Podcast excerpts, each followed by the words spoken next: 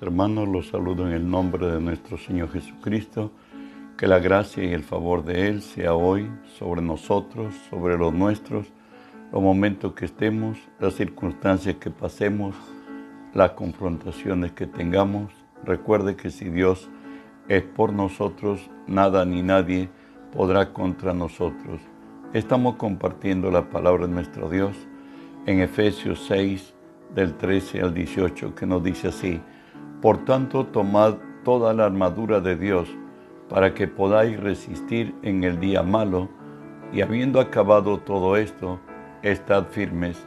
Estad pues firmes, ceñidos vuestros lomos con la verdad, y vestidos de la coraza de justicia, y calzados los pies con el apresto del Evangelio de la paz, sobre todo, tomad el escudo de la fe, con que podáis apagar los dardos de fuego del maligno, y, y tomad el yelmo de la salvación y la espada del Espíritu, que es la palabra de Dios, orando en todo tiempo, con toda oración y súplica en el Espíritu, y velando con ello, con, en ello con toda perseverancia y súplica por todos los santos. Oramos, Padre, bendigo tu nombre Nuevamente gracias de estar hoy delante de ti y ponerme hoy por ti delante de tu pueblo. Por ello te cedo mis pensamientos, mis razones, mi voluntad, las palabras de mi boca, mis actitudes y acciones las someto a ti y tú que vives en mí, haz tu obra a través de mí. Por tu nombre Jesús tomo autoridad sobre toda fuerza del reino del mal que se haya filtrado en este lugar, los ordeno que se aparten en el nombre de Jesús y en el nombre de Jesús permíteme decirte bienvenido Espíritu Santo. Hoy unge mis labios con tu poder, pon tus palabras en mi boca, unge los oídos de mis hermanos para que tu palabra se quede en nosotros. Hoy háblanos, buen Dios, en el nombre de Jesús. Estamos estudiando la armadura de Dios. Hoy nos encontramos encalzados con el apresto del Evangelio en la, lección número 3. Bienaventurados los que tienen hambre y sed de justicia.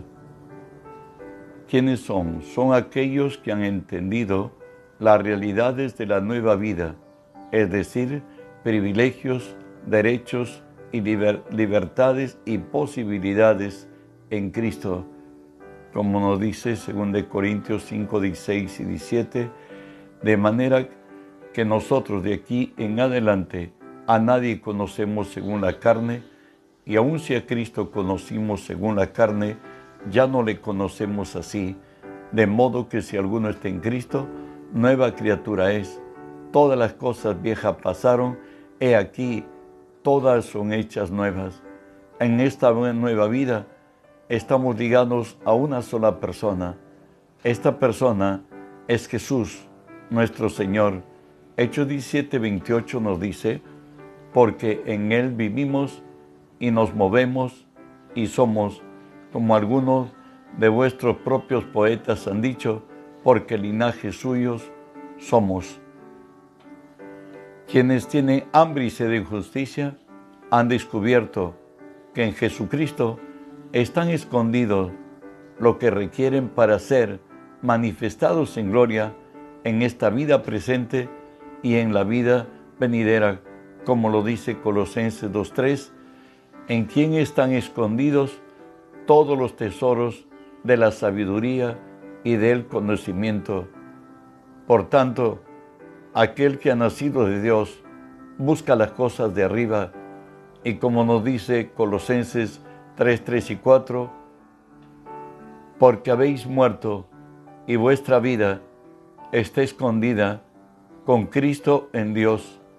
Cuando Cristo, vuestra vida, se manifieste, entonces vosotros también seréis manifestados con Él en gloria.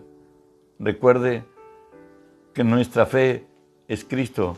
La nueva criatura que hoy vive en nosotros es Jesucristo por su Espíritu, hoy habita en nosotros. En Él tenemos bendiciones de vida presente y venidera, como nos dice 1 Timoteo 4, 8. Pero la piedad para todo aprovecha, tiene promesa de esta vida presente y de la vida venidera. Dios en esta vida quiere que vivas y que vivamos como hijos de Dios, pues nuestra competencia no proviene de nosotros, nuestra competencia proviene de Dios. Por tanto, si Dios es nuestro Padre, nuestra calidad de vida debe traslucir, debe ser revelada y manifiesta que somos realmente hijos de Dios. ¿Quiénes son los que tienen hambre y sed de justicia? Son los que conocen los pasos para convertirse en sobrenaturales. Colosenses 1, 26 y 27 nos habla de esta nueva vida, el misterio que había estado oculto desde los siglos y edades, pero que ahora ha sido manifestado a sus santos, a quienes Dios quiso dar a conocer las riquezas de la gloria de este misterio entre los gentiles, que es Cristo en vosotros, la esperanza de gloria. Dijimos que los que tienen hambre y sed de justicia son aquellos que conocen los pasos para convertirse en sobrenaturales. Recuerde que hoy Cristo vive en nosotros. ¿Cómo sacamos a luz aquello? Efesios 4:22 nos dice, en cuanto a la pasada manera de vivir, despojaos del viejo hombre que está viciado conforme a los deseos engañosos. Por tanto, diría yo, ellos tienen control. Hay tres áreas en la vida de todo cristiano que debemos tener. Son áreas estratégicas, nuestra mente, nuestra boca y nuestro corazón. De ello vamos a hablar de aquellos que tienen hambre y sed de Dios.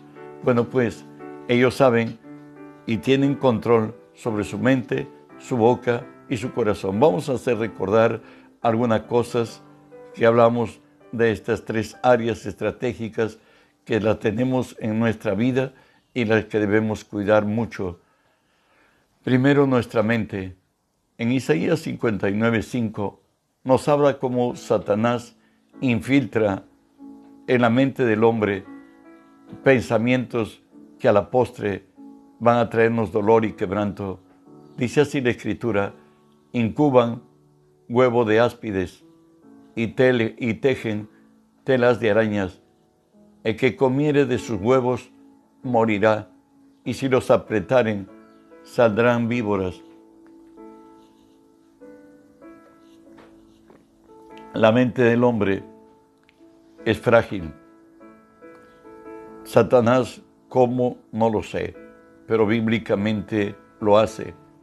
Él tiene la capacidad de mimetizarse, ser imperceptible a la mente del hombre, y tanto nos dice la palabra que se siente en el trono de Dios, o sea, en, nuestra, en nuestro propio cuerpo, y Él quiere hacerse pasar por Dios, que nos trae consejos, que nos hace ver, y siempre Satanás obra sobre lo lógico y lo razonable y aún los cristianos siendo conscientes de que aquello que está viniendo a su mente, saben que contrario a la palabra, toman decisiones porque Satanás les, les incita a tomar esa decisión, le dice que es necesaria, porque si no, no va a salvar el matrimonio, no van a poder comer los hijos, no, bueno, etcétera, cosas.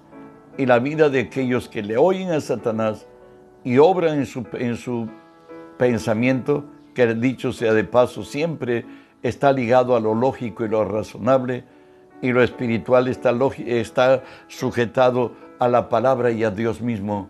Cuando sucede esto y el hombre ha cedido, ¿qué sucede? Dijimos primero que incuban huevo de áspides, tejen tela de arañas, el que comiere de sus frutos morirá, de sus huevos morirá, y si lo apretaren saldrán víboras en Isaías 59, del 10 al 12, nos dice cómo quedaron quienes le escucharon al, maligno. Palpamos la pared como ciegos, andamos a tientas sin ojos, tropezamos a mediodía como de noche, estamos en lugares oscuros como muertos, gruñimos todos nosotros como osos, y gemimos lastimeramente como palomas. Esperamos justicia y no la hay, salvación, y se alejó de nosotros, porque nuestras rebeliones se han multiplicado delante de ti y nuestros pecados han atestiguado contra nosotros, porque con nosotros están nuestras iniquidades y conocemos nuestros pecados. Recuerde que el ocuparse de la carne es muerte, el ocuparnos del Espíritu es vida y paz. Y quien conoce cómo liberar su mente, entiende esto, según de Corintios 10.5, nos dice derrimando argumentos y toda altivez que se levanta contra el conocimiento de Dios y llevando cautivo todo pensamiento a la obediencia a Cristo. Todo aquello que llegue a tu mente o llegue a la mía, nuestra responsabilidad es revertirlo. ¿Y cómo derribamos los argumentos de Satanás?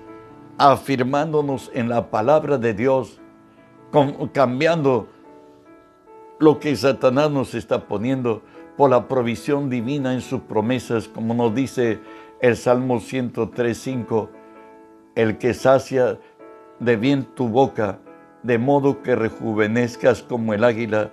Si tú bajo la presión que estás en tomar decisiones racionales, y tomas la palabra de Dios y la confiesas con autoridad, la confiesas con fe, la declaras, la declaras, bueno, pues nos dice que Él sacia de bien tu boca de tal manera que rejuvenezcas como el águila. Si bajo cualquier circunstancia que estés, empiezas a confesar las promesas de Dios, van a diluir la realidad natural y van a implantar la gracia divina en tu vida. Aunque estés muy enfermo, declara que por la llaga de Jesús estás sano. Si hoy has amanecido el nuevo día y por todo lugar has visto provisión, no hay, bueno, pues declara que Jehová es tu pastor y que nada te va a faltar, que tendrás para para todas tus necesidades, para desayuno, almuerzo, cena, los compromisos y responsabilidades que tengas, los recibos que tengas que cobrar, que tengas que pagar de los servicios que te han, que te han dado, pues preséntalo a Dios y en ese día declara que el Señor, Él pagará y Dios lo hará. No digo que no trabajes, digo que aparte de tu trabajo, creas que Dios es tu proveedor avanzamos. Otra área importante que todo aquel que tenemos hambre y sed de Dios debemos cuidar nuestra boca. Jesús habló de ella y siempre el sabio de sabios nos enseña una forma muy especial, como dice él, escúcheme, o haced el árbol bueno y su fruto bueno, o haced el árbol malo y su fruto malo porque por el fruto se conoce el árbol. Generación de víboras, ¿cómo podéis hablar lo bueno siendo malos? Porque de la abundancia del corazón habla la boca. El hombre bueno, del buen tesoro de su corazón, saca buenas cosas, buenas palabras, diría yo. Y el hombre malo, del mal tesoro de sus, del, del mal tesoro, saca malas cosas palabras ociosas, corrompidas. Recuerde que todo lo que digamos nosotros queriendo será hecho conforme lo dice Marcos 11, 23. Jesús esto habló cuando los discípulos o Pedro le dijo, Maestro, la higuera que tú has maldecido se ha secado desde la copa hasta las raíces. Jesús le dice a Pedro y a los discípulos, por cierto, en la respuesta a la pregunta de Pedro, porque de cierto os digo que cualquiera que dijere a este monte, quítate y échate en el mar, y no dudare en su corazón, sino que creyere que será hecho lo que dice, lo que diga, lo que diga, le será hecho. Nuestras palabras nos determinan. No vamos a hacer más de lo que hablamos, ni menos de lo que decimos. Nuestras palabras nos enmarcan, como nos dice Proverbios 6.2, te has enlazado con las palabras de tu boca, has quedado precio en los dichos de tus labios. Nuestras palabras nos determinan. Si tú dices que no puedes, no vas a poder. Mas si dice que puedes, podrás, porque tú estás enlazándote en los dichos de tu boca. Santiago, el hermano de Jesús en la carne y en el espíritu, por cierto, su, su discípulo, nos dice así, Santiago 3.8, 3, 8 al 12, pero ningún hombre puede domar la lengua, que es un mal que no puede ser refrenado, llena de veneno mortal. Con ella bendecimos al Dios y Padre, y con ella maldecimos a los hombres que están hechos a semejanza de Dios. De una misma boca proceden bendición y maldición. Hermanos míos, esto no debe ser así. ¿Acaso alguna, acaso alguna fuente hecha por una misma abertura, agua dulce y amarga? Hermanos míos, ¿puede acaso la higuera producir aceitunas o la vid higos? Así también ninguna fuente puede dar agua salada y dulce. Debemos determinarnos que hablamos. Nuestras palabras influencian y determinan a los que están alrededor nuestro.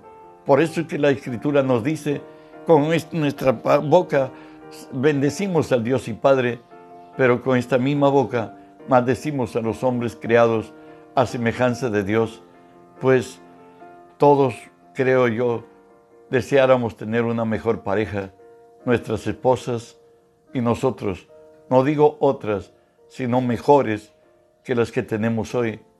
Es nuestras palabras las que determinan la pareja que tengamos, los hijos que tengamos, el trabajo que tengamos, la vida que tengamos, porque en nuestra boca está el timón de nuestra vida y lo que, va y que determina ser bendecido o no estar en bendición. Por eso nos, nos exhorta en Efesios 4, 29, ninguna palabra corrompida salga de vuestra boca, sino la que sea buena para la necesaria edificación de los que nos oyen. Si nuestras palabras, nos dice el Señor, no construyen, mejor nos callemos. es porque a veces pensamos que palabra corrompida es una palabra soez. Y yo estoy hablando a cristianos y Dios habla a su pueblo y nos dice, que ninguna palabra corrompida salga de nuestra boca, sino la que sea necesaria para la edificación y a fin de dar gracia a los oyentes. Fácil es condenar, fácil es darnos cuenta de efectos y decir, este fulano, esta fulana es así, así, acá, pero lo difícil es cambiar sus vidas. Una palabra puede cambiar su vida de la persona que te oye. Dios te va a usar para ser instrumento que la gente se levante y sea otro el mundo que vivimos. Por eso en primera de Pedro 3.10 nos dice, porque el que quiere amar la vida y ver días buenos, refrene su lengua del mal y sus labios no hablen engaño. Vuelvo a leerlo, que quede en nuestro corazón, porque el que quiere amar la vida y ver días buenos, refrene su lengua del mal y sus labios no hablen engaño. El engaño es lo que Satanás habla. La verdad es lo que Cristo nos ha dicho en su palabra. Otra área que tenemos que, y hablamos de cuidar nuestra mente, debemos derribar todo argumento y toda altivez que se levanta contra el conocimiento de Dios. Nuestras palabras, Jesús dijo que por nuestras palabras seremos justificados o por nuestras palabras seremos bendecidos todo lo que no conviene hablar, aunque en la realidad natural se dé, mejor es no hablar, porque el hablar es darle legitimidad, es darle vigencia al mal, al dolor, al quebranto. Una tercera cosa es guardar nuestro corazón. Estamos hablando de nuestros sentimientos. Estamos hablando de la habilidad innata de todo hombre de juzgar y de condenar a los demás. Hoy nos dice el Señor en Mateo 18, 34 y 35. Entonces su señor enojado le entregó a, los verdugos hasta que pagase todo lo que debía. Así también mi Padre Celestial hará con vosotros si no perdonáis de todo corazón cada uno a su hermano sus ofensas. Nos habla aquí de la parábola de los dos deudores. Ambos tenían, bueno, la vida es así, de algunos somos deudores y de otros somos acreedores. Se le había perdonado a un, a un ser una cantidad fabulosa equivalente hoy en dólares, 100 millones de dólares. Imagínense. Y lo perdonaron porque el amo se movió misericordia cuando él le dijo, ten misericordia de mí y perdóname, yo te lo pagaré. Salido él, también el deudor que hoy ya ha perdonado, tenía un deudor que le debía solamente unos equivalente a 30 dólares y de pronto hoy lo encuentra y lo pone preso y como no hay nada oculto bajo el cielo que no salga a la luz, dice la palabra, todo lo que hacemos a, oscuras será publicado desde las azoteas. No hay nada oculto. Entonces se llegó a saber y era amigo de los que trabajaban para este amo muy pudiente, a quien él había ejecutado y había puesto en la cárcel. Y vuelven a contarle ellos al amo y le dicen, amo, ¿recuerdas ser la persona que tú perdonaste esa cantidad fabulosa? Sí, le dice, le perdoné porque me dijo que tenga misericordia. Y yo he tenido misericordia con él. Sí, le dicen, pero él no ha tenido misericordia de nuestro amigo le debía 30 dólares y de pronto lo ha puesto preso en la cárcel porque no podía pagarle. Y de ahí es lo que llama y le dice, entonces su señor enojado le entregó a los verdugos hasta que pagase lo que debía. Así también mi Padre Celestial hará con vosotros si no perdonáis de todo corazón cada uno a su hermano sus ofensas. Recuerda que Jesús habló en parábolas él nos habló a nosotros perdonados por su gracia, porque nuestra salvación, el perdón para que él no sea para que se nos sea concedido a nosotros. Él tuvo que Dios tuvo que hacerse hombre. Dios tuvo que morir en la cruz. Y él nos perdonó a precio de su propia vida. Y él impone a todo cristiano que si no queremos perdonar, él mismo nos va a entregar al verdugo, a Satanás. Recuerde que lo que Dios cierra, nadie jamás abre. Y lo que Dios abre, nadie cierra. Por tanto, Dios nos exhorta a perdonar, como lo dice Efesios 4, 26, 27. Airaos, pero no pequéis. No se ponga el sol sobre vuestro enojo, ni deis lugar al diablo. Siga hablando de la convivencia como hombres en primera de Pedro 3.9 no devolviendo mal por mal, ni maldición por maldición, por el contrario, bendiciendo, sabiendo que fuisteis llamados para que le daseis bendición, por la ley de la siembra y la cosecha, todo lo que uno desea a su prójimo, aun si hubiera un enemigo, si tú deseas el mal, vas a cosechar mal. Por eso es que la palabra nos dice, no devolviendo mal por mal ni maldición por maldición, sabiendo que vosotros habéis sido llamados para heredar bendición. En Santiago 4, 11 y 12 nos dice, hermanos, no murmuréis los unos de los otros. El que murmura del hermano y juzga a su hermano, murmura de la ley y juzga la ley. Pero tú, que juzgas a la ley, no eres hacedor de la ley, sino juez. Uno solo es el dador de la ley, que puede salvar y perder. Pero tú, ¿quién eres para que juzgues a otro? ¿Sabe qué? Lo bíblico es que cada quien nos ocupemos de nuestra propia vida y que así podamos influir, influir con el, eh, influenciar con el bien a los que están equivocados. Por eso nos dice Jeremías 4.3. Porque así dice Jehová a todo varón de Judá y de Jerusalén, harad camino para vosotros y no sembréis entre espinos. Ocúpate de tu propia vida, sé severo contigo, exígete hacer lo bueno y lo recto, así tendrás bendición. Una segunda cosa que nos decía el Señor, primero, que nos despojemos del hombre viejo, que tengamos sin control nuestra mente, nuestra boca y nuestro corazón. Segundo, Efesios 4:23 nos dice, y renovaos en el espíritu de vuestra mente. ¿Qué quiere decir esto? En Romanos 4:12 2 se amplía este conocimiento y nos dice, no os conforméis a este siglo, sino transformaos por medio de la renovación de vuestro entendimiento, para que comprobéis cuál sea la buena voluntad de Dios agradable y perfecta. Recuerda que el mundo entero está bajo el maligno. Ellos caminan en su razón y caminando por la razón tienen problemas. Primera de Juan 5:19 nos dice, y sabemos que somos de Dios. El mundo entero está bajo el maligno. Hoy bajo este flagelo de la pandemia y del Omicron que dice que ya llegó a nuestro país. La gente no sabe qué hacer. Está desanimada, desalentada. ¿Sabe qué? Hay dos formas de la vida que lo describe primera de Corintios 15, 22. Porque así como en Adán todos mueren, también en Cristo todos serán vivificados. Una cosa verse en Adán.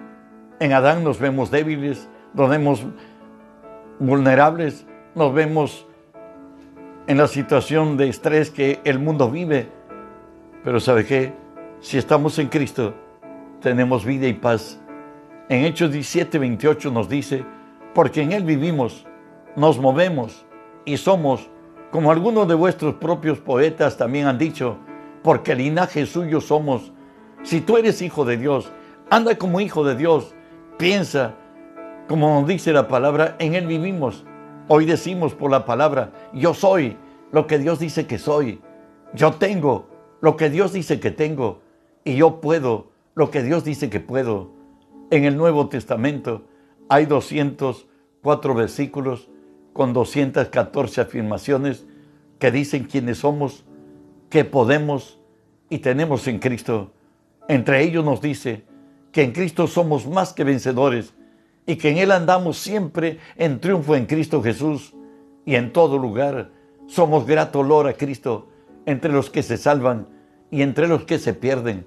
La palabra también nos dice que en Cristo somos la sal de este mundo y la luz de este mundo. Que sazonemos, que somos quien hace la diferencia. No podemos estar estresados si sabemos que nuestro amparo, nuestro refugio, nuestro sostén y nuestro guardador es el que hizo los cielos, el que hizo la tierra, el que ha vencido a la muerte, el que es Dios eternamente y siempre. En Efesios 3, 4, 24 nos dice la tercera parte, que nos vistamos del hombre, del hombre nuevo, creado según Dios en justicia y santidad de la verdad. Nos exhorta la palabra que nos vistamos del hombre nuevo. ¿Y cómo lo hacemos? Colosenses 1, 26 y 27 nos dice, el misterio que había estado oculto desde los siglos y edades, pero que ahora ha sido manifestado a sus santos, a quienes Dios quiso dar a conocer la riqueza de la gloria de este misterio entre los gentiles, que es Cristo en nosotros, vosotros la esperanza de gloria. ¿Y cómo lo hacemos esto? Santiago 1, 18 al 21 nos dice, ¿Cómo se ejecuta esto? Él de su voluntad nos hizo nacer por la palabra de verdad, para que seamos primicia de sus criaturas. Por esto, mis amados hermanos, todo hombre sea pronto para oír, tardo para hablar, tardo para irarse, porque en la ira del hombre no obra la justicia de Dios, por lo cual, desechando toda inmundicia y abundancia de malicia, recibid con mansedumbre la palabra implantada, la cual puede salvar vuestras almas. ¿Qué te quiere decir esto? Recuerda que nuestro espíritu ha nacido de Dios, es enteramente divino, es Cristo viviendo en nosotros, pero en nuestra alma, esto es, en nuestra manera de pensar, nuestra manera de sentir y de obrar aquí en la tierra, está en nuestra, en nuestra, en nuestro, en nuestra alma. Y por tanto debemos sembrar la buena promesa. Dijimos que hay 204 versículos con 214 afirmaciones que nos dice quiénes somos, qué podemos y tenemos en Cristo. Si a esto nosotros lo descubrimos en la palabra y hacemos lo que nos dice Romanos 18, más, ¿qué dice? Cerca de ti está la palabra, en tu boca y en tu corazón. Esta es la palabra de fe que predicamos. Confiesa en la palabra que tú eres sano por la llaga de Cristo. Confiesa que, que eres libre en el nombre de Jesús de toda atadura, de toda opresión del diablo. Cuando lo confieses, la palabra nos exhorta que el que habla, hable conforme a la palabra de Dios. No hablemos de satinos, sino conforme a las promesas que Dios tiene para ti, para mí, para la iglesia de Cristo. Veremos implantada la vida misma de Cristo en nosotros. Y no necesitamos sino creer y hablar en fe. Y, si eso sucede, lo tercero, vamos a obrar en lo que somos, tenemos, podemos y creemos en Cristo. Espero que Dios esté nutriendo tu conocimiento de Él y que por gracia de Dios seas lleno del poder de Dios y seas de bendición a donde vayas, porque en el camino de fe es creer y actuar en lo que creemos, pero hay que edificar nuestra fe a través de nuestra, de nuestra boca, confesando, creyendo lo que decimos en Cristo es la verdad y esa verdad se hará real en nuestras vidas y veremos su gloria y contaremos sus maravillas. Que la paz de nuestro Dios te alcance.